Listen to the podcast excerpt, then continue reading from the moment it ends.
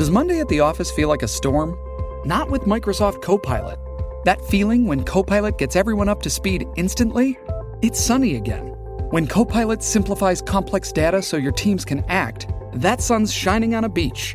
And when Copilot uncovers hidden insights, you're on that beach with your people and you find buried treasure. That's Microsoft Copilot. Learn more at Microsoft.com slash AI for all. This is the Sports Business Radio Roadshow, presented by Boingo Wireless, from the campus of the University of Portland, with special guest, Portland Timbers president Mike Golub. Why do people root for their sports teams? What What is at the heart of the connection that a sports team has with its fans? And in my mind, it's it's feeling part of something bigger than you are, and feeling an identity with that team, and feeling like that team represents you and your city in an authentic and true way. Now, here's the host of Sports Business Radio, Brian Berger.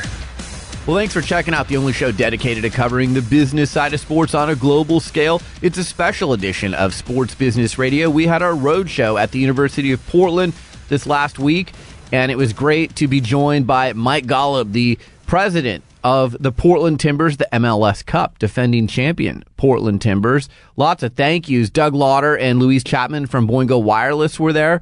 Jason Brough and Scott Leykam from the University of Portland. Thanks to them for hosting us. But Brian Griggs, our executive producer, joins me now. Griggs, another fun road show. Great questions from the students and uh, good energy at the event. It's always good. I mean, these roadshow events are super. Uh, they're super intimate, but they're super uh, and they're exclusive. I mean, you're hearing stuff that no one else is ever going to hear from these guests we have. Great guest. Mike was awesome. Very personable. He was interacting with the audience, asking them questions, which was awesome. I love that too. And yeah, it was a great event. Uh, U of P did awesome. Good hosting, and uh, it was a fun time for sure.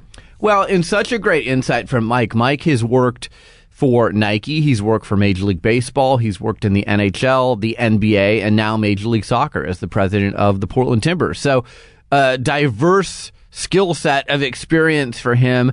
And I thought he gave the students some really good tips about a career in sports, but he also talked about connecting the dots with the community and fans and why there's such a connection between sports fans and their favorite team.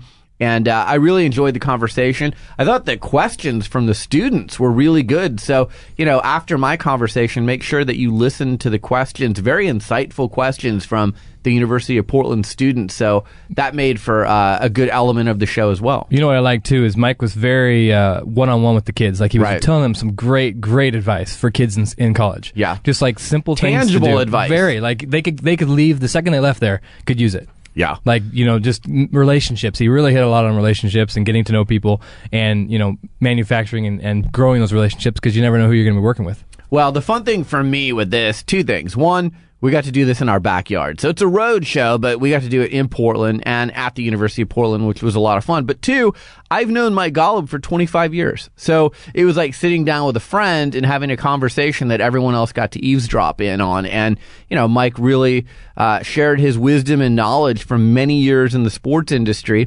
The Timbers are up for Team of the Year. Sports Business Journal has nominated them as Sports Team of the Year.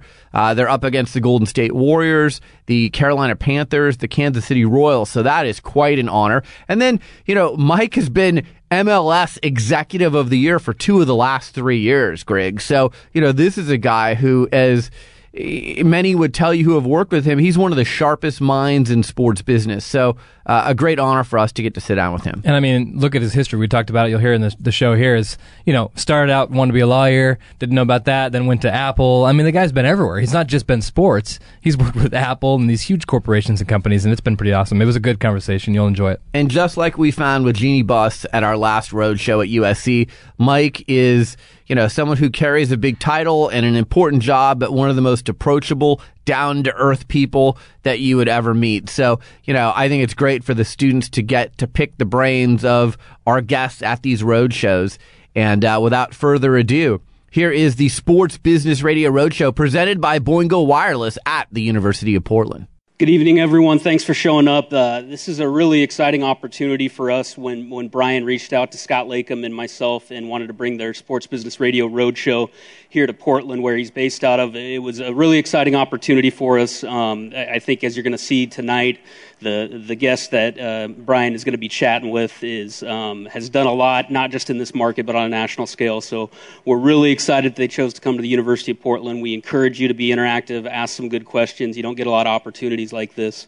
Um, so again, thanks for coming. And uh, to get us going, um, we're going to bring up Doug Lauder from Boingo. He's going to introduce our guests here at the University of Portland.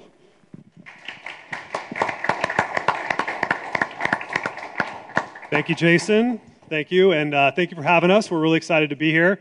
Uh, I won't steal the show for too long because we've got a great interview tonight. Uh, Boingo, we are a technology company. We build wireless networks, and wireless networks are not just for your home or for your dorm room. They're for stadiums, airports, um, and more importantly, what we do in the sports and entertainment vertical is we build really great wireless networks to help teams like the Portland Timbers connect with their fans. Video replays, in-seat concessions, uh, mobile ticketing, things like that. Uh, so for those of you considering a career in sports, uh, you don't have to go work at Nike. You don't have to go work for the Portland Timbers. You can go work for a technology company. Uh, just think about where technology and sports intermix. Uh, that's what Boingo does. So without further ado, I'll hand it over to Brian Berger. Thank you. How's everyone doing? So my name is Brian Berger. I'm the host of Sports Business Radio. We've been doing this show for about twelve years now. And one of our favorite things is to get out of the studio and bring our shows to college campuses where we can have a special guest like uh, our guest tonight, Portland Timbers President Mike Golub. Um, I want to thank the University of Portland for hosting us. Uh, great to see some students out here. Hopefully you have some good questions at the end of our conversation. We'll open it up for Q and A with you. Thank you so much to Boingo Wireless for being here and for being our sponsor of the road show so we can take our show on the road to different campuses. So without further ado, let's give a round of applause to Mike Golub, the president of the Timbers. So uh, people in, in podcast land can't see it, but I want to show you guys my, my cool U P shoes I had broke out. Purple, Purple shoes. shoes, nice. Yeah. Excellent. Thank you for being here. Pleasure. So one of the things we do with our road show is we start off by talking about Uh, the college experience. And I know you went to Dartmouth, you uh, went to graduate school at Stanford, but University of Portland has a, a place near and dear to your heart. You're season ticket holder for the basketball games, courtside, T two plays their games here, but take us back to your college experience. You studied law and thought you were going to become a lawyer, but then things changed. How'd they change? Yeah, so when I was sort of in your shoes uh, years ago, um, You know, I, sports was not really perceived as a big business, as a, sort of a career option. So I was on this, you know, pretty good student, went to good school on a sort of liberal arts track, like many of you may be, and just thought I'd have sort of a traditional, respectable career. And so law seemed to be the thing. And um, it was my senior year, and they're probably like at U P, there are these on-campus interviews. Companies come and recruit students, and you sign up, and I signed up for a few, and the last one was some retail company, and my heart wasn't in it. I was out in the uh, the green, like your quad. I was working on a snow sculpture, which is what we do at Dartmouth, and um, I was going to blow off the, the interview, and um, I was in these boots and caked with snow and a big red stocking cap on, and my conscience got the better of me, and I said, I, I got to go. I can't blow this off. So I went, and I sat down with the guy. I said, listen, I'm really sorry I signed up. I don't want to waste your time. My heart's not in it. Uh, he goes, oh, come sit down. Come sit down. And this guy became a mentor, and he basically told me, you got to pursue what's in here, find something that, that you live and breathe and eat, and uh, an industry that you just, you know, can't live without. And for me, that's sports, and uh, I really haven't looked back since. Um, from Dartmouth, I, I was able to get a job with Major League Baseball Productions. It was the T V arm of baseball um, in New York, and I started as a schlep. Um, and graduated to like assistant schlep, uh, but um, started producing T V shows for Major League Baseball, and from there went, went went on and got my master's in business and kept going. Where did your passion and love for sports come from when you were growing up? So you talked about, you know, pursuing what was in here, but where did that develop? You know, it's interesting. My dad, my dad was born in Poland and, and fled Poland uh, before World, World War Two and came to New York and became a big baseball fan. Uh, grew up in Brooklyn, became a Brooklyn Dodgers fan. My mom grew up in northern Manhattan and was a Giants fan. And so that set the tone for the marriage right there. Um, but sports was sports was always a thread in my family. My grandfather, semi-pro baseball player, and it was always sort of our thread and the glue of our family. And I learned to read off baseball cards, and I played sports through high school. I played soccer at Dartmouth for a bit, and it was just it was always my passion, my family's passion, and and it really wasn't until sort of tail end of college did it the light go on and said maybe maybe there's a career here. I certainly wasn't talented enough to be, have a career on the field, but but maybe there was a career uh, off the field in the front office, and uh, so it's really been it's really been a glue to my family. And my, my last the last time I spent with my dad was at a Mets game and um, in his hospital room watching a Thorns game online. And so to the day my, my dad passed away, um, sports was was our com- was our common thread. You had an important internship at Apple when you were in college. How did that change your path, and, and what did you learn from that experience? I sort of compare um, career path to relationships. You got to go through some crappy ones along the way. You got to get scorned. You got to say, oh my God, this person's not for me. And you got to be dumped once or twice and dump a couple times until you really find the right person. I'm like, ah, this person's for me. This is going to work. And I think finding a job is like that too. Um, There are some people who know right away, maybe some of you out there know, I, I want to be this and it's going to work out for you. But for, the, for, but, but, the, but for most of you, I think the line's going to be anything but straight. You're going to find things you like, but you learn so much from, from the situations that aren't right. You know, when you have, if you've had a bad relationship, hopefully you haven't, but if you've had a bad one, how much better prepared are you going into the next one for what you're looking for and what you want to put into it? And not that I had a bad situation at Apple, I had a great time at Apple. Um, The, one of the early Macs that just came out, I was working with a creative team, creative marketing team. It was very cool, and Apple was a, a great place to work. But for me, it was sort of reaffirmation that I have to be in sports. I, I, I, to this day, I still very much follow the technology sector and the, the computer industry and Apple specifically. And I didn't buy stock then. I should have. Uh, I would have had a lot more purple shoes if I did. But, um, But for me, it was like, you know, I, I don't see myself ever just really being consumed by the technology industry in the way that I'm consumed by sports. And so for me, it was a great summer. It was a summer between years at business school, but it was a great reaffirmation for me that my heart uh, and ultimately my career path had to be in sports. Speaking of technology, I forgot to mention this. You see behind us, we have visuals being presented by our friends at Postano. If you use the hashtag S B Radio U of Portland, when you're posting on social media tonight, you might see it uh, pop up here in the uh, studio, and it'll certainly aggregate online as well. Um, you're one of the few people I know, maybe the only person I know, that's worked Major League Baseball, Nike, N H L, N B A, and now Major League Soccer. Lots of different experiences. And hold a job, basically. No, you can, you can hold a job, and they've all been senior level jobs. Mike and I first met in nineteen ninety-five, uh, tennis with a twist, Nike Cup tennis. I used to work for the Blazers, and Nike Cup came to uh, the Rose Garden, which is now the Moda Center. So what was it? It was like Agassi and Sampras and a few other guys, but one of the things you did is is you created events for, for Nike Sports and worked with their athletes, and um, then you've transitioned, you worked with the Vancouver Grizzlies, you've moved a, a basketball team from Vancouver to Memphis. Lots of different experiences.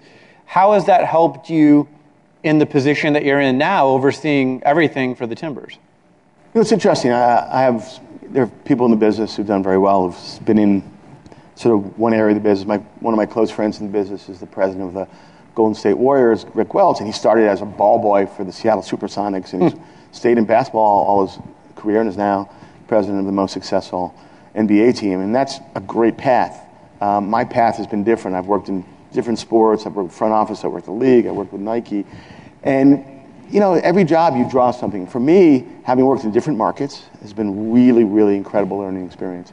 Having worked Uh, on the team side, but also on the league side. Mm-hmm. So you see sort of the macro picture of the sport uh, on a national, international basis. You're dealing with all the teams. You're dealing with national sponsors, national broadcasters. You're seeing sort of the, the big picture of the league. And having worked at the team level where you're, you're in the market every day and you're connecting with the fans and you're building a brand from the grassroots and you're living and dying with the wins and losses. And for me, having that that that variety of experiences uh, from different vantage points in the industry and different sort of um, parts of the spectrum of the sort of delivery process, if you will, has been really, really helpful. And, and it, I can apply it. I've, I've been on the broadcast side, which is a huge engine in the sports business. I've been on the facility side, which is uh, really a critical component of any successful sports property, having the right facility. Same thing here on the University of Portland campus. And so having had the sort of different perspectives and different vantage points and different types of experience, I think serves me well. I think I, I bring that sort of um, mix of experience to my sort of daily life now. So for the students out here that may be thinking of a career in sports, you know, you just said lots of different jobs. You took experience from one job to the next. You talked about, you know, when you were in college, what advice would you give them as they pursue a career? You know, it's interesting. Um, I get I get a lot of calls from some students uh, who I know or from my, my alma maters. If that's plural, I'm not sure. uh, they'd be embarrassed at my alma maters if I use that word. Um, but it's interesting. Like you, you know, if, how many any of you trying to study medicine here? Well, if you're studying medicine, you know, you're starting now and you're taking prereqs and you're doing things and you're gearing up for med school, mm, medical school.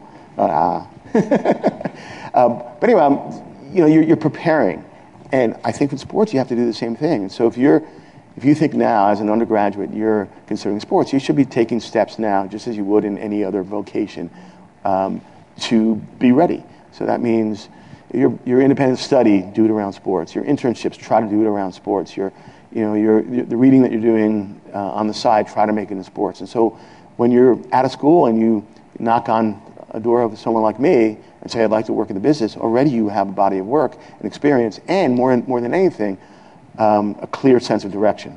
And so we've got a number of U P alumni, alumni working in the Timbers. And to a person, they've been great. Uh, but what I'm really impressed by when I see a young person is they, they have direction, they've taken steps already to pursue it. We don't expect any of you to come off campus here on the Bluff and be ready to, to have a high-level job. We know that you're, but we're looking for motivated, directed people who know what they want to do, Uh, who are going to work their butt off, going to be good teammates. And those are things you can begin working on now. There's so many ways to connect with people today. LinkedIn, social media, email. If someone was trying to get in touch with the Timbers about pursuing an opportunity to break in the door, I mean, I remember I interned with the Blazers. I used to work for the Blazers and, and started five hundred dollars a month I made pulling cable for, for broadcasters and getting coffee and doing whatever I could. But, you know, my entry point was a friend that I had with, with the team.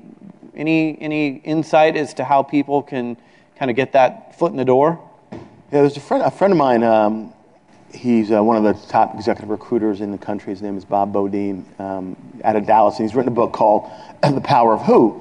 And he cites that incredibly high percentage of jobs are... Uh, you get a high percent of jobs from people you know. And think about it. If you're in a, if you're a hiring manager, you want the best candidate, but if you happen to know someone or know someone who knows that person, you're just more predisposed to hiring that person. And so you guys, one of the things you, you're doing at school, obviously, is making some really close friends. Those friends and friends of those friends and associates of those friends are incredible resources.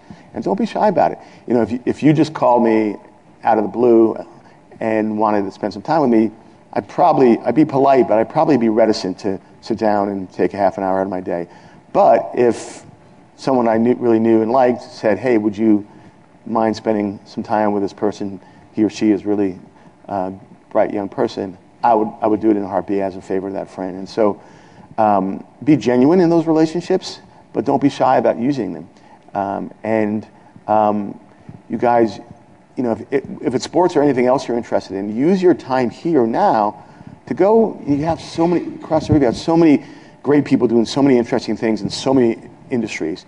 You think of sort of the city of Portland as a classroom or a laboratory, if you will, and go out there and and sit down with people. People are generous with their time, especially if it's not in the context of, I want a job. If it's more in the context, hey, can I buy a cup of coffee and learn more about... Um, Puppet Labs, great company in town. Would you mind just spending half an hour with me? People are generous with their time, and you come out knowing someone, knowing more, and being sort of better prepared to make sort of career decisions. So um, build genuine relationships. Um, keep the friendships that you've built here. alive and well even after graduation. And uh, don't be shy to use your network of friends. What an incredible last year for the Timbers. Five years in, you win the M L S Cup. Great excitement. Uh, the Timbers, for those of you who don't know, were just nominated for Sports Team of the Year by the Sports Business Journal. So you'll be in New York next month. And who is it? Golden State Warriors, Kansas City Royals. Charlotte, uh, Carolina Panthers. Carolina Panthers. And, um, yeah. And you guys. So, I mean, that's quite a list to be on. You were nominated in, in twenty thirteen. Hopefully this time you, you bring home the hardware. But do you ever sit back and go, wow, this is the dream scenario. Everything that we've worked so hard for culminated in the past year. I have a colleague, Keith, here, and, and it's interesting. It was an amazing, amazing run to see see it all come together and see the city go nuts, and to have all our hard work on and off the field come to fruition the way it has. It was one of those goosebump moments that I'll remember for the rest of my life. But it's interesting, you know, you get to work right away the next day, and it's about the next season and the next deal, and, and um, you know, it comes in waves, and like, oh my gosh, we won the championship. But uh, but think about in, in your lives the, the accomplishments you guys have. You're not at U P. You're at U P because you've done some really good things already. Uh, but, you know, you're only as good as you are, you know, today and tomorrow. And so um, it's incredibly rewarding. Um, but we've got more to do, and the focus now is sort of the next game and the next deal and keeping us moving forward. Uh, we're still a really young organization in a young sport, in, in a young league, uh, but it was it was a really remarkable um, run for us last year, and one that I think will people who had a chance to experience it will remember for quite a long time. The parade here was was epic. Anyone who was at the parade or saw it, you know, online, pouring rain. But the streets were filled with fans and floats going up Broadway, and that's got to be one of the highlights of your career, I'd imagine. Yeah, so we we uh, we flew uh, we, we we flew the team flew back Monday. The game was Sunday. We flew back Monday. Um, we were delayed coming out of Columbus, and we got to P D X, and they had closed the upper roadway of the uh, the airport f- for fans, and so we. He brought us out sort of a separate way, back way, and all of a sudden there's three thousand people in the open road, roadway. I'm like, oh my gosh! And to see the joy in people, to see the joy in other people's faces, for, I think for us was was just just really mind-boggling. And then I went back. We had been. Pl- it was a weird one because you had a plan. You, we, we'd be remiss not to have planned the parade for weeks, but we didn't know whether we were going to be in the game, and if we were in the game, we didn't know if we were going to win. So it was a really weird thing to plan. Like, if we were to win, this is what's going to happen. And so. We had been working with the city for several weeks and had this parade in mind, but we didn't make the sort of final call, call on the parade until Monday night at seven, and we, we sent out a press release and blasted out on social media that we're having this parade the next day at noon. So the team um, gets on the bus um, at the stadium at eleven thirty the next morning, Tuesday, and then we got a police escort down Burnside, and that was maybe the highlight, to have Burnside completely clear. I, I think I, I'm like... You know, the parade is all right, but this was pretty cool. Um, and then we started uh, started the parade at the beginning of, well, we were, the parade started at kind of where um, the Benson is, but we started a few blocks before on Broadway, and we were kind of telling guys, you know, we might not, you know, I don't know how many people are going to show up. It's raining. It was last minute, and we didn't really couldn't really see a few blocks up. And when we hit the first block of people, and it was people hanging out of, you know, the buildings and wall-to-wall people. And, police said it was twenty-five, thirty thousand people there. It was, even for the most jaded, it was it was one of those most remarkable experiences to be to be part of. You're not amongst the most jaded, though, are you? No, no. I mean, I tell you, um, you know, I think, um, you know, I, I don't take any of this for granted. Yeah. And to, you got to enjoy the, these kind of moments, whatever moments, you know, the good moments you have in your life. You got to soak them in, and this was clearly one of them. So the Portland Timbers have an interesting challenge. Uh, for those listening to this broadcast, you have a thirteen thousand person waiting list for tickets. I know you leave some availability, so what is it, fifteen five that you have for your season ticket base, and then you know, you've got a few thousand tickets per game that are available to fans. But most teams, their number one initiative is to sell tickets. You've got a thirteen thousand person waiting list. How does that change your model so that you keep fans engaged, knowing that a lot of them won't be able to get a ticket to see a game? Yeah, it's a really good problem to have. And, you know, we remind ourselves a lot that, listen, we've had some good early success. and we're filling the building, and people who really who who are engaged with us really really enjoy it.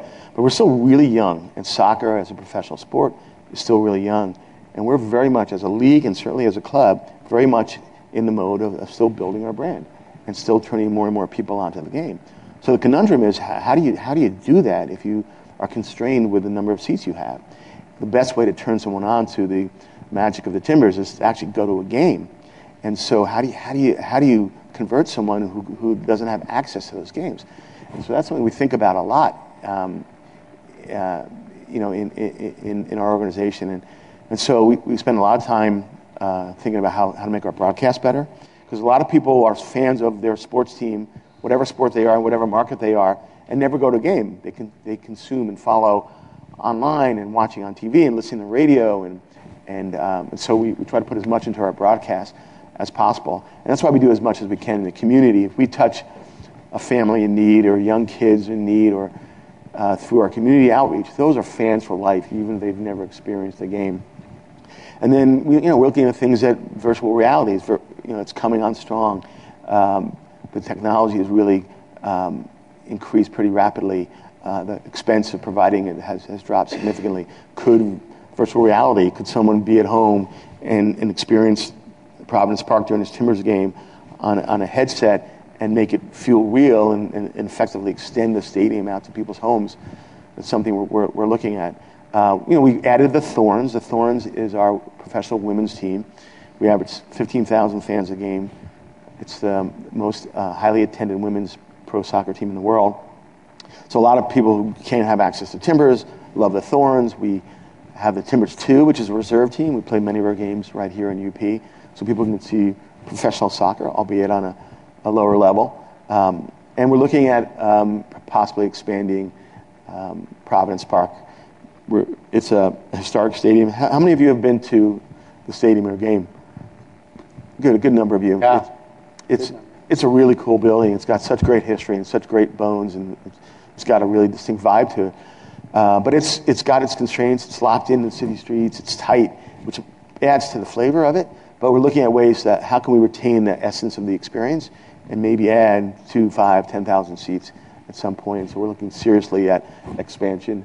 Um, so those are some of the things we're thinking about. Listen, it's a good problem to have, right? Um, to be to have that kind of demand and um, to know that we're going to be sold out every time. And um, It's it's a, it's a wonderful thing to have, but we're, we think about that a lot. How do we continue to expose people to the game and to our club, uh, e- even if we are so constrained uh, with seats? The other thing that the Timbers have done so well, you've got your, your Stand Together community campaign, um, and then I love how you've integrated local businesses, whether it's food carts or local sponsors that are homegrown, into what you do. Maybe you can discuss that a little bit, because I know, you know, for a lot of teams, it's it's who's the highest bidder, who's giving us the most money, and we're going to go with them. Versus, how do we stay true to our roots? Yeah, I mean, if, if you if you really boil down, you know, in my mind, if you really look at the crux of what makes sports teams tick, why do people root for their sports teams? What what is at the heart of the connection that a sports team has with its fans? And in my mind, it's it's feeling part of something bigger than you are, and feeling an identity with that team, and feeling like that team represents you and your city in an authentic and true way, and being and basically creating community within the community. So if you buy that premise, and then if you buy that premise, which I think, you know, we certainly do at the Timbers, then you need to operate your business in a way that's reflective of those uh, beliefs and, and of that ethos of being authentic and true to your community. And that extends with everything you do. It's it's who you hire. We try to hire Portlanders whenever we can. What ad agency do we use? We try to use Portlanders. What food do you serve? You, you serve food that's true, reflective of this great culinary community we have. And um, you know, Keith Keith is in our sponsorship area, uh, the dapper guy in there in the fifth row. And we did a national search for for uh, a sponsorship position, and Keith we found right here in Portland. And so it. We really want to be authentic and true to our community, and that goes from, from the food to the people we hire and how we present our game. Um, and so uh, it's been really successful, and it's good to see other venues um, in in this market do the same. So nineteen twenty-six, the stadium was built. We have our friends from Boingo Wireless here. You know, one of the big things when you go to a sporting event is people want to get on social media. They want to post on Instagram and Twitter and Facebook and all their different channels. How important is that experience for the fans now to be connected wirelessly when they walk in the venue and are able to share their experience? I mean, the the penalty kicks game last year, I saw more posts on social media from that game. I unfortunately wasn't able to attend, but I felt like I was there because I saw everyone's social media posts. Well, it's, I mean, generally, the, the, we don't spend a cent on, on paid media. Um, we have, um, our, our community is, is all online, and mm-hmm. um, the, it, that's where the engagement is. We were talking before about the, the live experience, and one of the cool things about soccer, let me ask you guys a question. Football and baseball have fairly similar statistics in the number of minutes per game of action. So in football, action is defined as snap to whistle. Baseball, pitch, balls in play. So in a three hour and twenty minute football game and three hour and five minute, which is the average baseball game, how much um, time is, is, is there actually action? Any guesses? Football, baseball? Hour and a half, thirty minutes, twelve minutes. Well, you're close. It's about fourteen or fifteen minutes of actual action. So think about that. In baseball games, you go to a three hour baseball game and it's fourteen minutes or so wow. of action. So, listen, it has its own rhythm, and it's and and they're both amazing sports and, you know, very successful businesses. But it's a different rhythm, and I think it lends itself to broadcast differently than soccer does. Soccer, it's close to seventy minutes, by the way.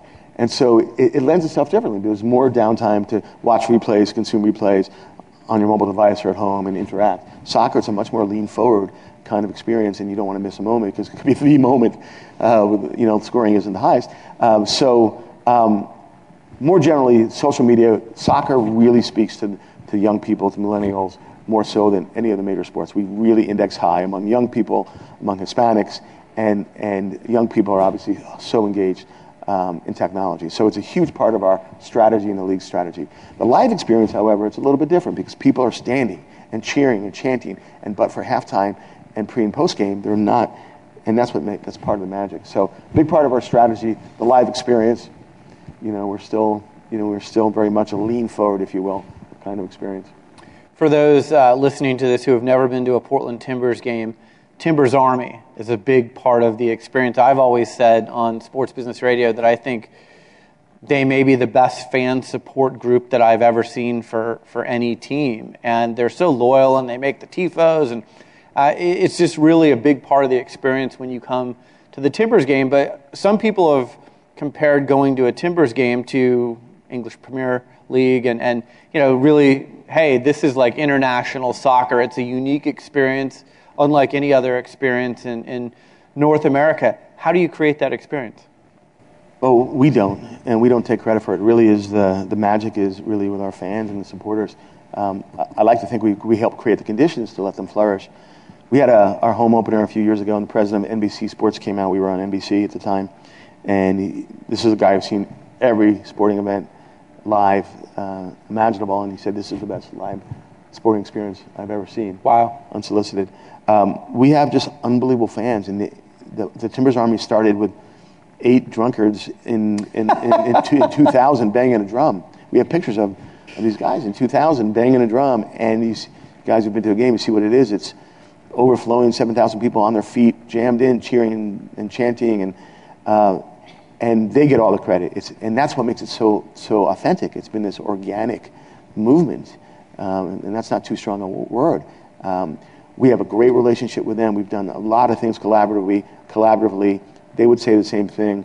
We're so supportive of them. I like to think we've created the conditions for let, for them to grow. But what makes it so great is not a top-down, engineered, fabricated thing. Right. It is so genuine, and um, it's really special. They, the Army, they have a governing body. They have committees. They have they travel to all the games around the, around the country. You go, you go to Orlando a couple weeks ago, there was hundreds of Timbers Army people in Orlando. Go to Seattle, there's fifteen hundred, and it would be more if they gave us more tickets.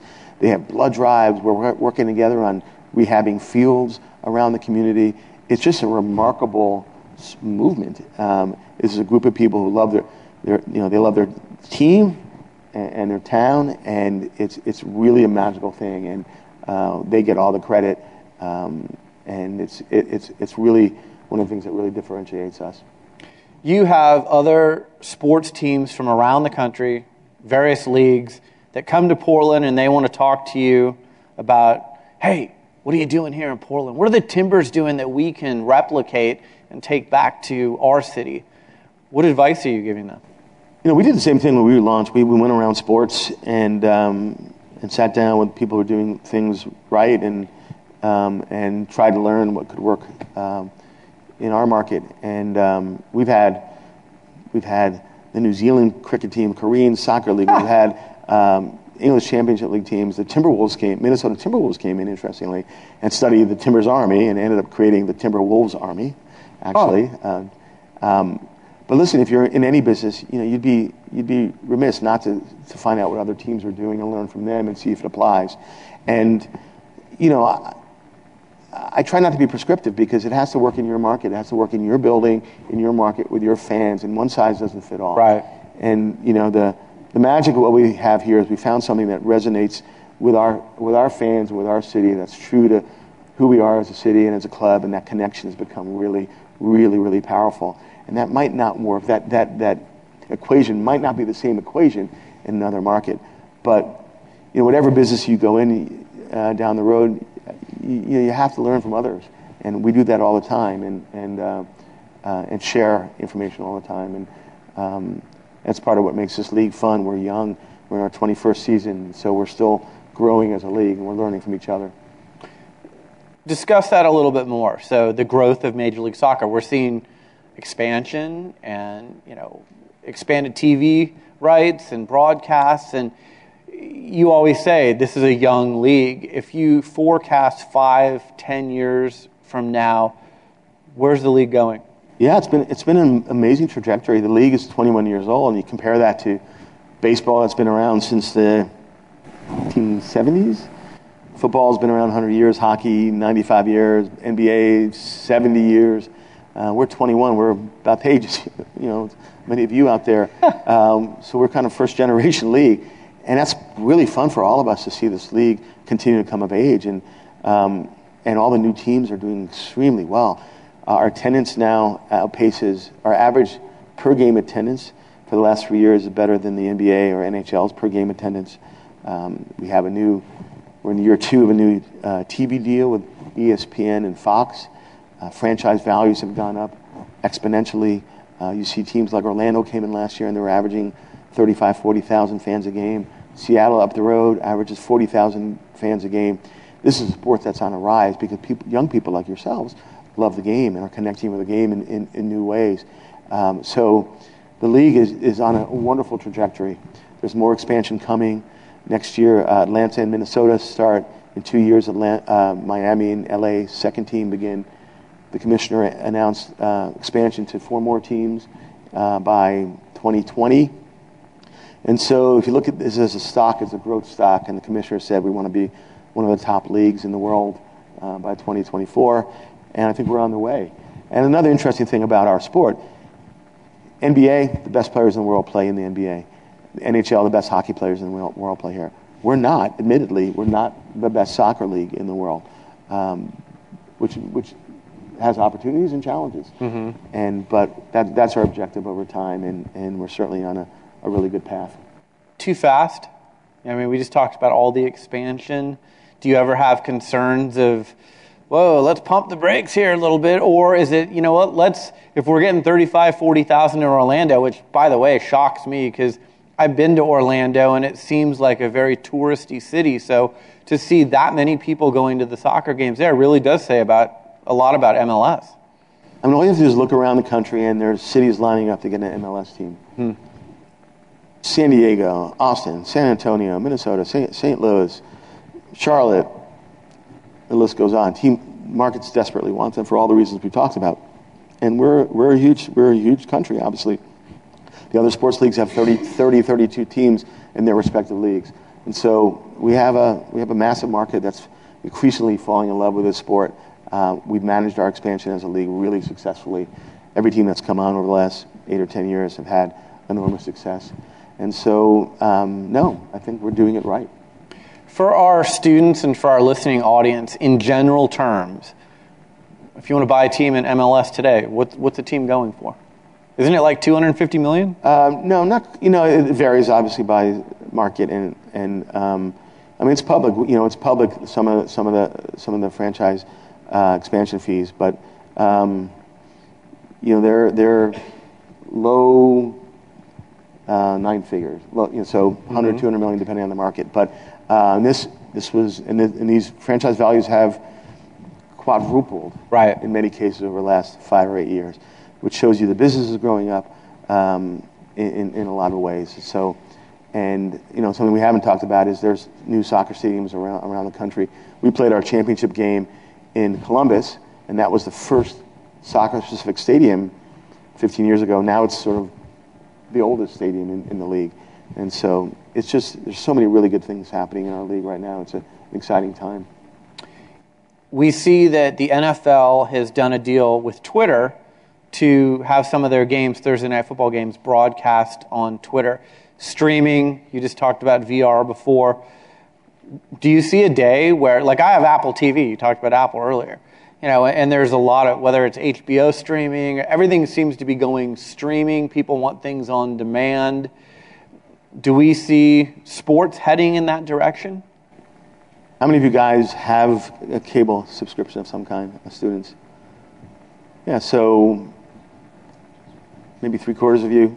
Um, cable, the cable business continues to lose customers because people are going what they, what's called over the top. So if you have Hulu or Apple T V or H B O now, um, um, that's called over the top. You're not going through a cable distributor, going directly to the content provider. And that's happening more and more. Uh, but sports has yet to do that in full. The N F L announced a deal with Twitter that the Thursday night games will be on will be on Twitter, but it's also on network T V. Right. So, um, and they, they, they experimented with Yahoo, a game from London last right. year, doing that. So right now, right now, uh, cable industry is, is still spending the rights fees to, to retain sports exclusively on cable. Um, I, I, I think there will be a time when, when rights deals are done with a, a Yahoo or, or a Google mm-hmm. uh, directly. I do see that happening. When, I'm not sure. It just seems like, you know, the millennials consume on their mobile devices. So you have to show your product where they're consuming, and, and thus streaming and giving them the opportunity to watch on their devices is important.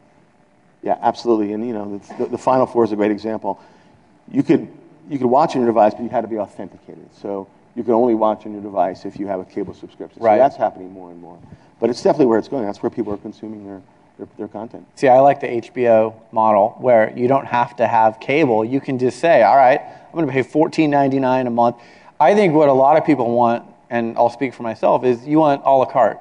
So I'll pay this for H B O, I'll pay this for M L S, I'll pay this for, you know, Hulu or whatever it may be, and these are the networks that I want to have. But give me the choices instead of I got to pay this for eight hundred channels, seven hundred of which I may not watch.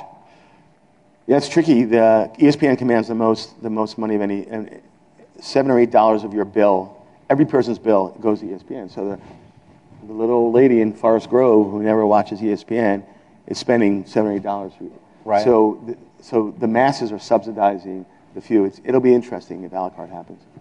So within the last week, uh, N B A owners, and again, Mike used to be the leader for the Portland Trail Blazers, and you've worked for the Vancouver Grizzlies, and you worked in the league office and Memphis Grizzlies. Um, jersey ads, very small, not as big as what we see with, with M L S. Did you see this coming? Were we moving in that direction, or is this as earth-shattering as some people are, you know, it's appalling, and this is crazy?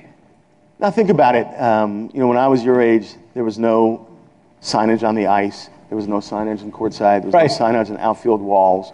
Um, and I think people understand it's it's part of it. If you're a skier in the Olympics, you, you come down off your race and you, you got your you got your all your manufacturers on your ski and your tennis players. Right. It's NASCAR. It's it, it's, it, it's part of the business. And soccer around the world, as you may know, it's accepted. You have a, a corporate sponsor on your front of your jersey, and Major League Soccer we've we've always had. um, a sponsor on the front of the jersey. In our case, it's Alaska Airlines. And so, no, this was absolutely coming.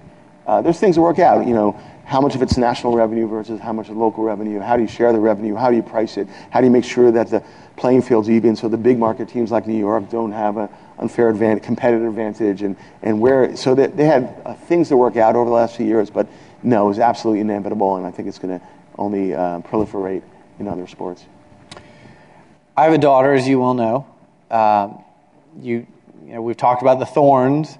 In the news lately has been this equal pay for female athletes and, and male athletes. And they're basically saying, you know, we're playing the same amount of time at a tennis tournament or a soccer game. We should be paid equally. How do you solve that riddle? Because it's, you know, this has been built up over time, and change sometimes isn't easy, but there's a lot of discussion and pressure around the U S women's national team around this, and, and it's a big conversation right now. It is. It's an important one, um, and there's no denying the women's national team has been unbelievably successful. We have a number of women's national team players on the Portland Thorns, and they've been incredible. Uh, won the World Cup last year uh, in Canada. Um, they get great numbers on T V. You know, so the question is, you know, do they still do they still account for the same amount of business and revenue as the men's do? Uh, I don't know the answer to that, but. Um, But if they do, you know, you can make the case that they, they deserve equal pay. But I, I think you're going to see, right now, they're out of con- out of contract. They're not under, or the collective bargaining agreement is effectively expiring, which is why this case uh, came to pass. So I think you'll see a dramatic change when the new collective bargaining agreement um, gets renegotiated. And there's a sense of urgency. The Olympics happen this, uh, this summer in Brazil, as you may know. And so I think you'll see uh, this suit and the discussion catalyzed a new agreement, which will take a major step forward. So before we open it up to questions from the students, a few quick-hitting questions for you. Where's your championship ring? In my uh, watch drawer at home. I haven't I haven't worn it yet. It's it's, it's just really big. Uh, it's it's just, it's just really big. So uh, I haven't. It's in my in my watch drawer at home. And I. And what occasions will you put it on your finger and wear it out for? When you're next month at the S B J Awards in New York, you have to put that on, don't you?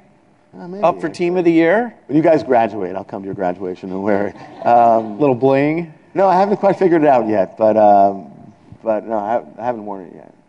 So for those of you who don't know Mike that well, I always say that if I ever need a food recommendation, a restaurant recommendation, this is the guy to come to, not only for Portland, but really for any city that you're going to. So I would say, I'm going to New York next month when you are. Give me a good restaurant in uh, in New York.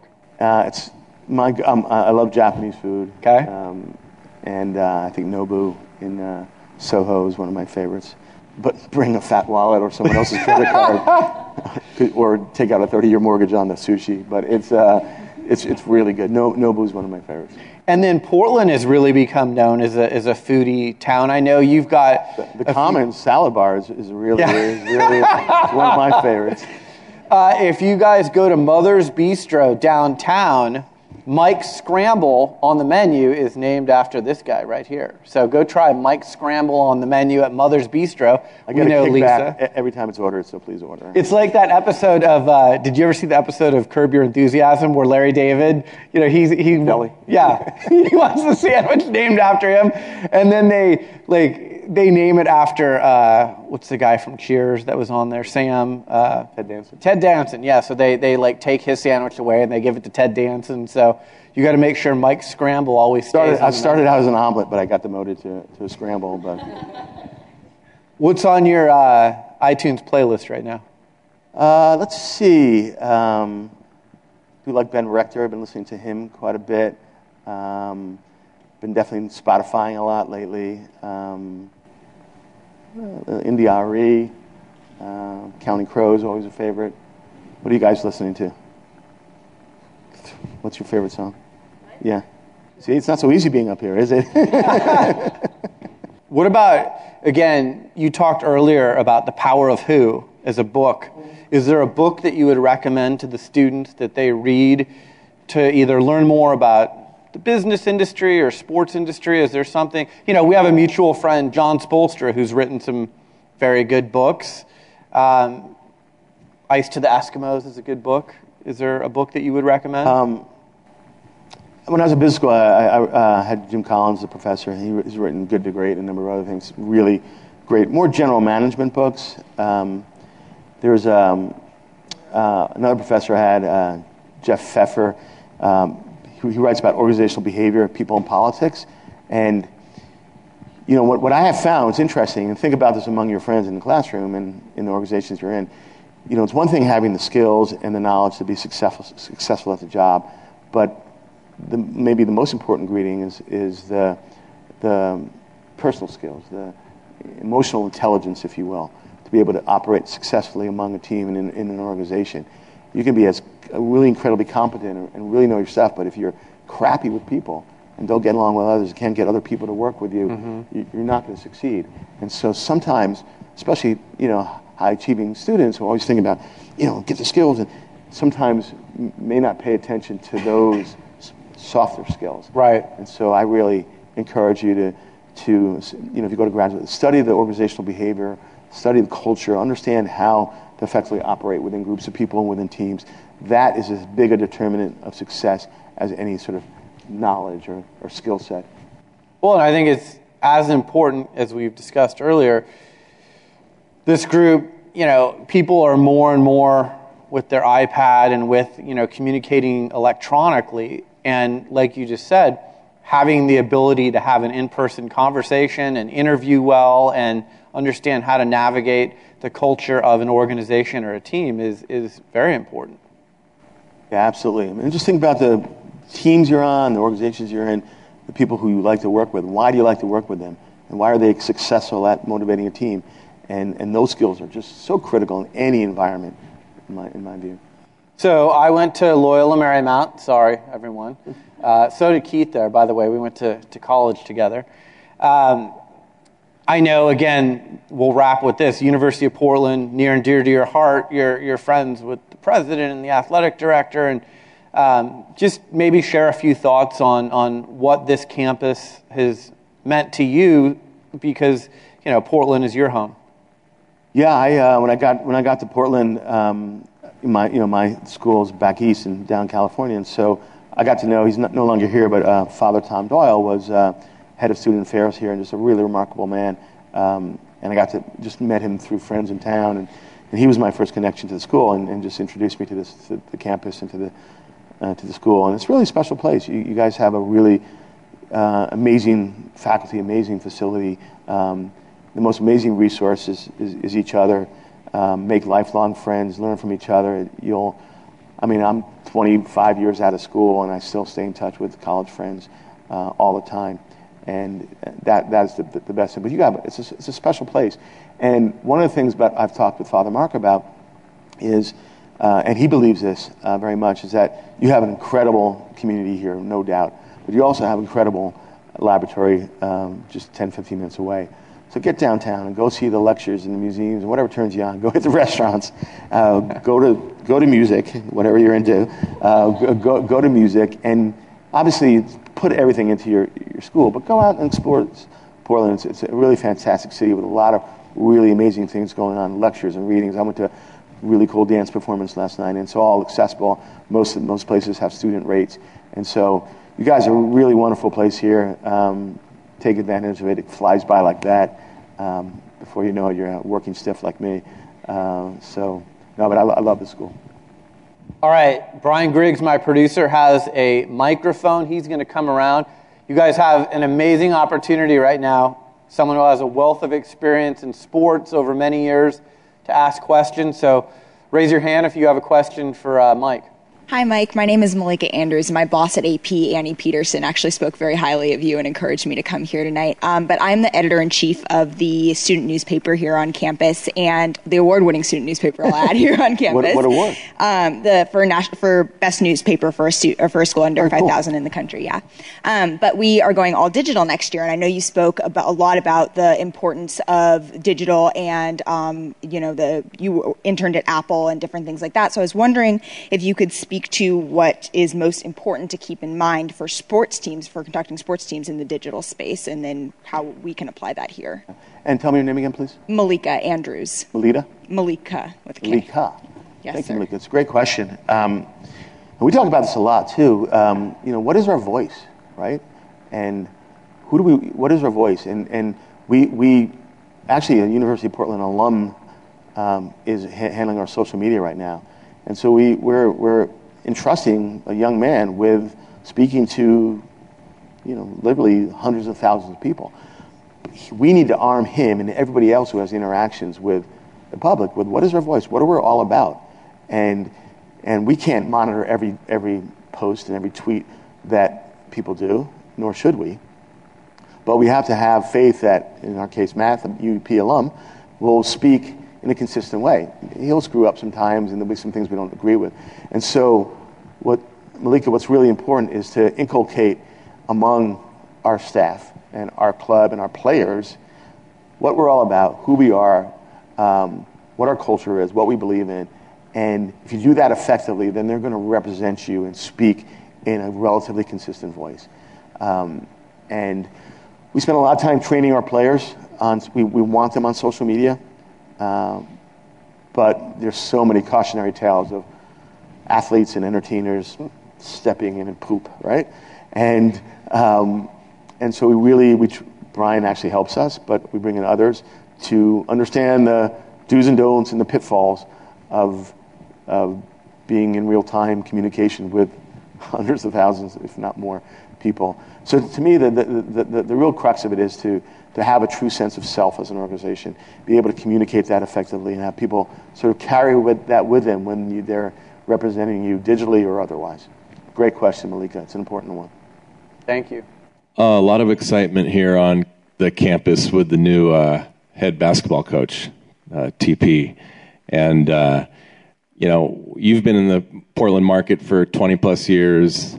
Um, you've also had the experience of helping new teams in new markets establish a brand and identity and get people to come out to the games. What advice would you give University of Portland in kind of bringing on this new era under uh, Coach Porter and getting the community to rally around, not just the, the basketball team, but all the other teams up here? Listen, University of Portland has an amazing has an amazing sports program. You know, people don't people don't know the cross country team teams are unbelievable. The the rowing teams are awesome. There's a great tradition up and down the line with, with, with all U P sports. And basketball's no exception. There's a lot of great tradition here. And I thought Terry hit all the right notes. Did some of you guys see his press conference? I think he hit all the right notes. He He's cognizant of the past, the good and bad, um, cognizant of the history and tradition. Um, you know, listen, we're all in this business to put a winning product on the field. There's no substitute for putting a good product on the field, and he's going to do that too. Um, but I'd like to see... You know, I'd like to see more students at games. I think Terry alluded to that in his comments. I know Scott Leykam, the the very very excellent A D here, uh, feels the same way. You guys have to, you guys and your and your cohorts uh, among the student body have to be motivated to, to come to games. You see it in soccer, um, but not enough fans f- fill up um, Childs yet. So I think Terry's going to connect with people individually. He's going to connect with the boosters. He's going to do a good job recruiting. He's going to put a good product on the floor. The experience of going to Childs is terrific. And so I think all the ingredients are in place, and it just has to be galvanized, and I think Terry's a really good choice to do it. And you're a courtside uh, season ticket holder. I am. Yeah. Excellent. So he's... Try to keep he's, my flight. Yeah, you're, you're yeah. backing it up. You're not just saying, come out to the games. You're going out yourself. Yeah, it's a great product. It's a really, it's a really good experience. You had a question? Yeah, we want to make sure that this is all audio captured. Yeah, so you, you talked a little bit about like ticket sales and then like the players refocusing on the field, but as a sports exec for you, what's one of the biggest struggles you've seen in the months following winning a championship? And your name, please? Uh, Colin Lashway. So Colin's question is, you know, is is are there challenges winning a championship? Um, and the, and there are, Colin. There there are. I mean, a few things. One is um, the economics of sports. All leagues but baseball have salary caps. Baseball has, you know, it's pretty onerous. Uh, luxury tax. And so it's very hard to keep winning teams together. You've seen that around sports because guys have, win a championship, you have guys having good years, and guys have good years, they want to get paid, and deservedly, and it's just really hard to keep the team together.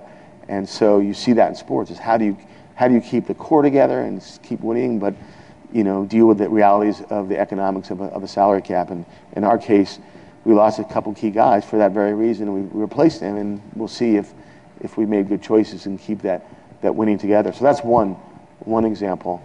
Um, you know, the example expe- expectations get high, right? And so the Blazers, you know, are interesting. The, they had lo- they they lost their best player, LaMarcus Aldridge, and there weren't high expectations for the team, and they had a great year because they've exceeded expectations. Mm-hmm. And so now we, you know, we we we we won the cup, you know. Uh, anything short of getting close to that may be perceived as, as a shortcoming. And so expectations get higher, but listen, you want that, right? You know, that comes with the territory.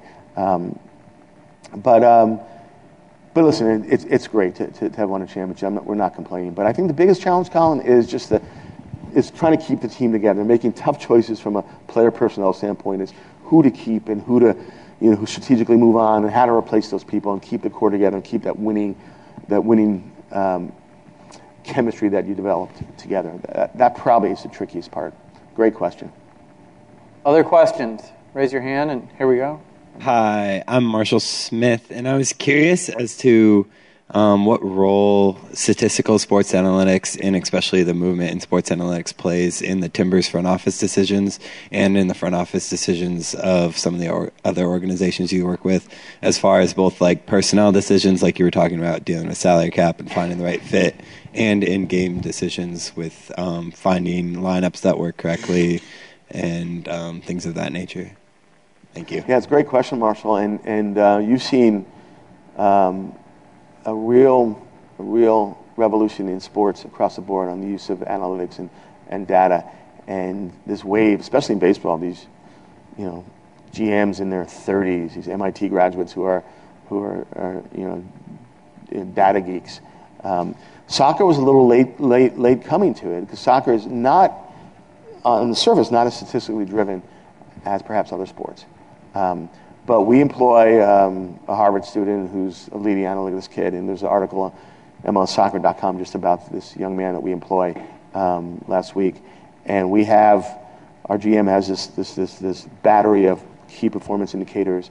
Uh, when we scout players, we look at this various indicators, um, performance, and come up with an equation.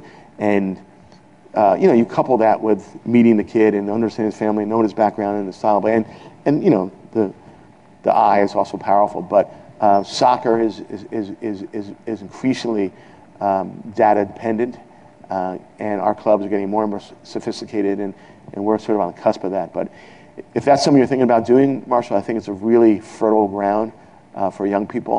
Um, it's a burgeoning part of our, our business, and it's one that's only going to keep growing. Great question. I tell people, uh, in my opinion, the two fastest ways in the door in sports: one, digital; two, analytics.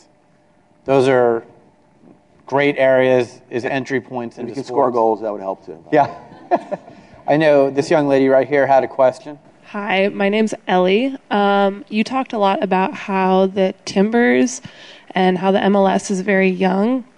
And I know that on the women's side, the league has folded a lot. Now we're going on kind of one of the longest periods on the women's side, having a league. So I was wondering if you could talk about the growth, kind of incorporating the women's with the M L S, and talk about how you see that league in the future. Yeah, thank you, Ellie. Um, yeah, it's been it's been an interesting um, it's been interesting to watch uh, women's sports in our country.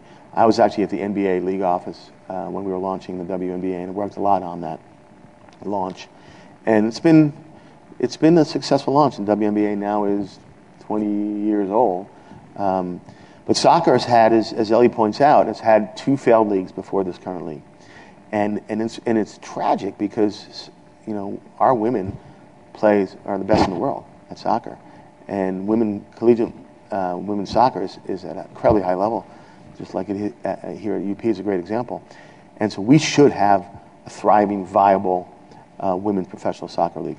If you're a good collegiate player, you should have a place to play domestically. And this league that the Thorns, our team, is in, is now in its fourth year. And it's notable because neither of the last two leagues, the first two leagues that failed, ever made it to the fourth year. So we are making a bit of history this season. Um, but it, but there's a lot to, to be still written in, in, in this story. Um, we're averaging fifteen thousand fans, but that's not the norm. And so we've got to continue to grow the game uh, on a professional level for women, and the, their success at the World Cup last year was, was great for us. Uh, they should have a very successful uh, go of it in, in Brazil at the Olympics. Um, but why we did it here in Portland, because we believe that women should have a professional soccer league, and we knew it could be successful here. And if it's successful here, I was just on the phone with our friend, some friends of mine who are with an L A soccer club, not to be named. They're looking really hard at it because of our success. Orlando came on, um, Houston came on after we came on. And so the model of one organization, one soccer organization running a men's and women's team is a good one, because we have the facility and we have the infrastructure and we have the brain power and we have the reach and the market muscle to be able to make it both successful if you're committed to it, and we are. And so I'm really bullish on it. It's one of the most rewarding things, frankly, that we've done here, is to see the Thorns come to life. Um, we didn't know what we had, and and to, to, to have fifteen thousand people a game for women, it's awesome. So I encourage you to come to a game. Uh, but we, we we believe in the league, and we want it to succeed. Um, but it's going to take a lot of work to, to, to make it viable. But we, we think it will be. We have amazing, amazing women soccer players in our country, and they should have a league of their own. Other questions? We've got one back there, and then we'll come up here to you. Hi, Mark Spear. Uh, you kind of briefly touched on virtual reality. Um, my question is, with innovative changes such as, such as virtual reality and other technologies coming about, how do you see the fan experience changing and marketing kind of evolving with that technology? You know, it's it's and tell me your name again, please. Mark Spear. Mark. Uh, yeah, Mark, it's interesting. Um, you know, clearly the, the at-home experience has come such a long way. Uh, H D T V and, and flat-screen T Vs and home audio all becoming more and more affordable, more and more mass market, and things like the first and ten line, right? When I was growing up, there wasn't a first and ten line, right? Now it's like, if you watch a game without one, it's like, where, where is this? Um, and so, um, and, and real-time statistics and two screens and, and being able to all now... Uh, a really big part of that, home viewing. In stadium, you know, technology has been great for easy access for tickets and ordering food and getting real-time stats, but consuming the game itself, I'm not sure yet, in my view. And that's why sports is so magical, because, um, you know, you can you can flip on Netflix or Amazon Prime on your home theater and get a really good movie experience. It may not want to go to the theater that night and get a really good experience. There's nothing like going to a Timber, watching a Timbers game at home on T V. I think it's a good experience, but it's nothing like going live.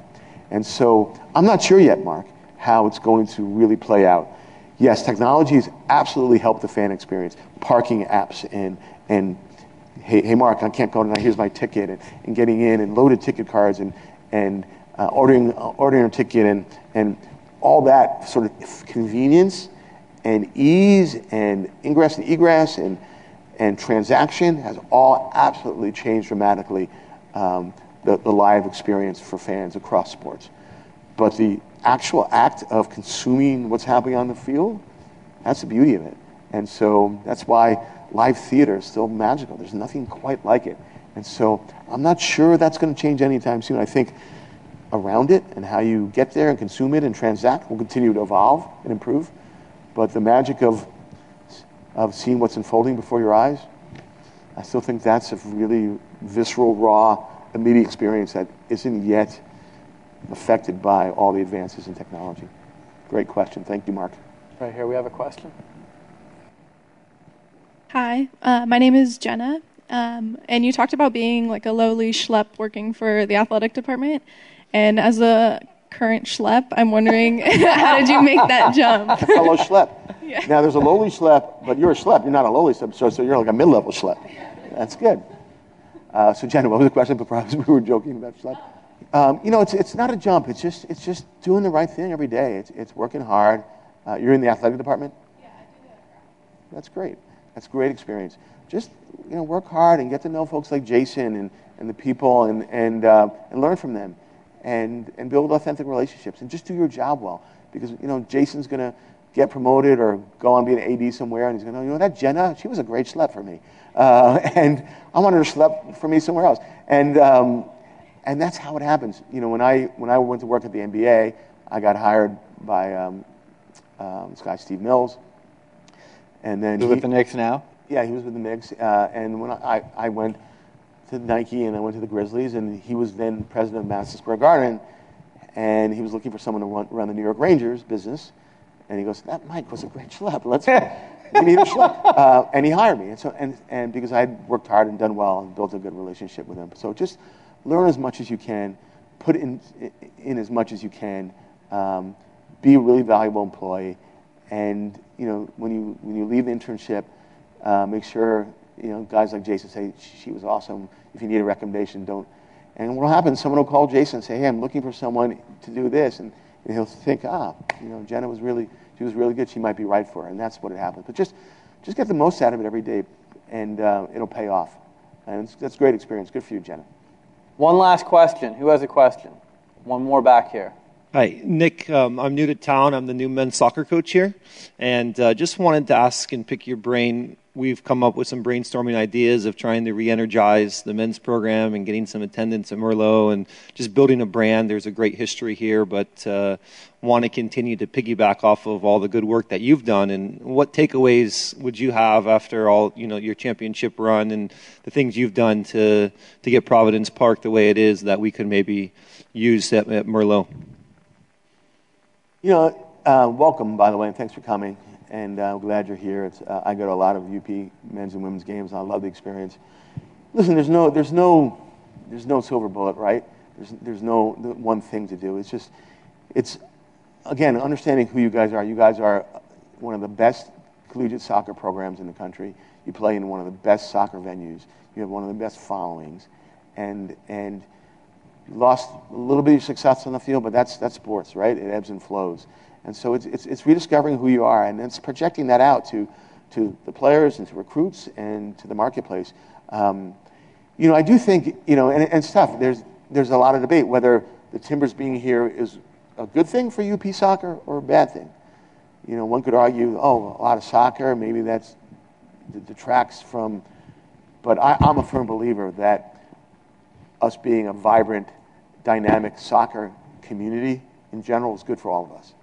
And you're gonna see kids who come through our academies, go to university, play for the Pilots, and hopefully come and, and become first team members. And, and that's absolutely gonna happen. And so what you're doing is so complementary with what we're doing, we believe. We want you guys to be successful. And um, you know, it's a great experience. And I think we, I think just generally, we've gotta get more people to the Bluff. It's it's so easy to get here. It's so many great things going on.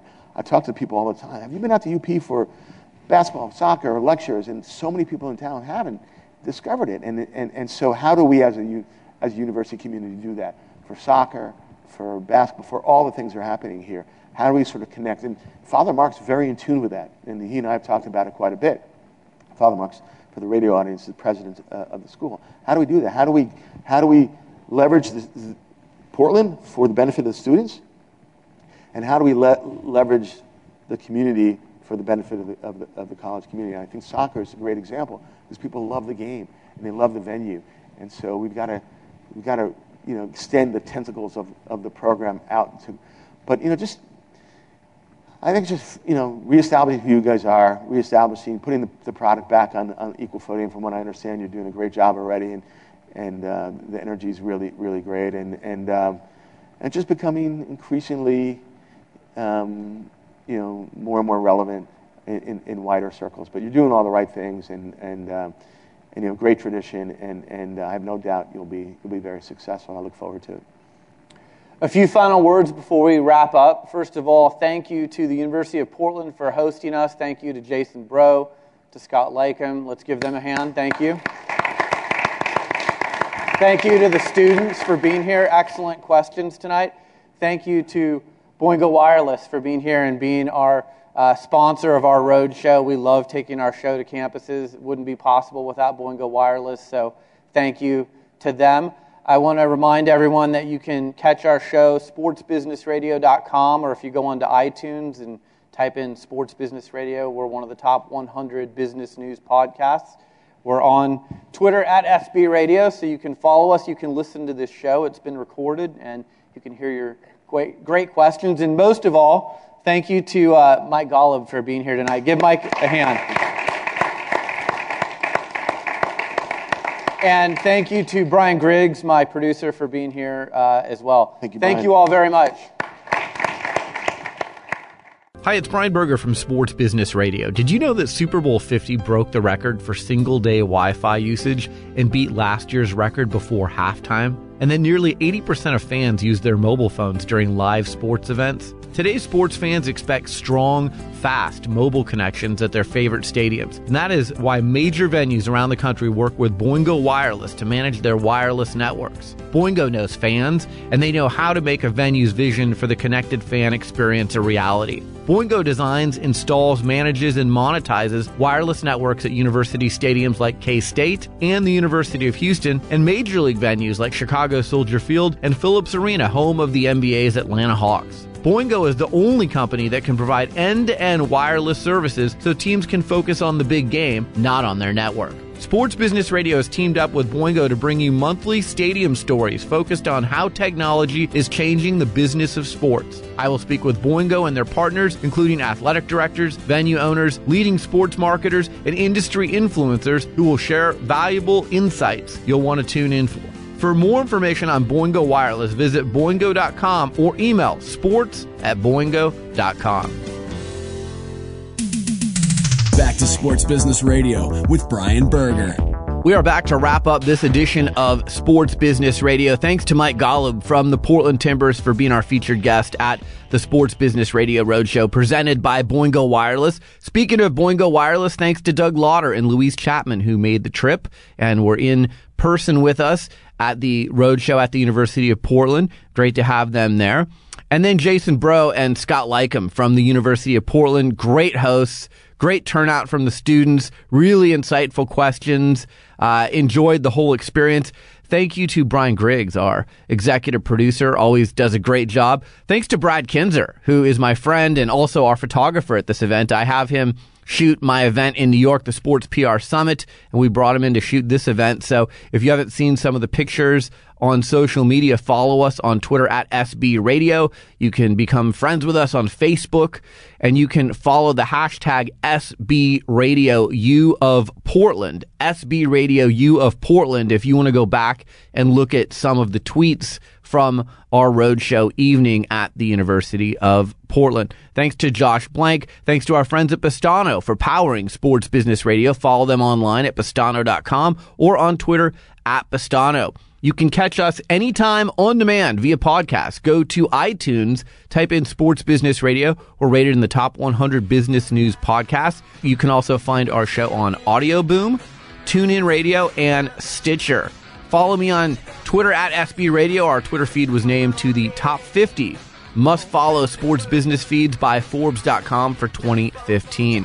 For Brian Griggs, I'm Brian Berger. Have a great week, and we'll talk to you soon right here on Sports Business Radio.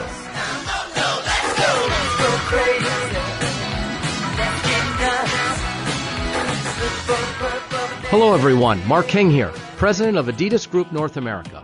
One of the most inspiring parts of my job is the conversations I have every day with extraordinary people who are shaping the sports landscape. I talk to athletes, league executives, athletic directors, and agents, and now I'm bringing these conversations to you through my new podcast series, Extraordinary Happens, Competing in Sports, Business, and Life. This series dives deeper into what inspires the people who are leading change in sport, both on and off the field. I want to know what makes them tick and uncover how they're challenging convention to make extraordinary things happen for their teams, their businesses, and themselves. And I want to share those stories and insights with you. Tune in to my bi-weekly episodes of Extraordinary Happens on iTunes and Stitcher. And remember, get out there, challenge each other, lead change, and make extraordinary happen. Hi, it's Brian Berger. Here at Sports Business Radio, we are proud to work with our partners, Postano. They make a sports-proven visual marketing platform that I've personally been amazed to see. Teams like the Dallas Cowboys, Boston Red Sox, L A Kings, and Cleveland Cavaliers all use Postano to engage their fans. When sports teams and fans tell their stories together, amazing things can happen. Every fan has a story. Whether you want to put selfies on the Jumbotron, create a dynamic social media command center, or activate a hashtag campaign on your website, Postano can design an amazing social experience true to your brand. Even better, using the Postano platform can pay for itself through selling sponsorships. As an example, the Kings sell sponsor space to Toyota and other clients and run the ads using Postano. Want to see what your team's social content could look like? Schedule a demo today. Go to Postano.com slash sports. If you're a fan of this podcast, you understand the real power of engaging your fans. And these guys get it. That is P O S T A N O dot com.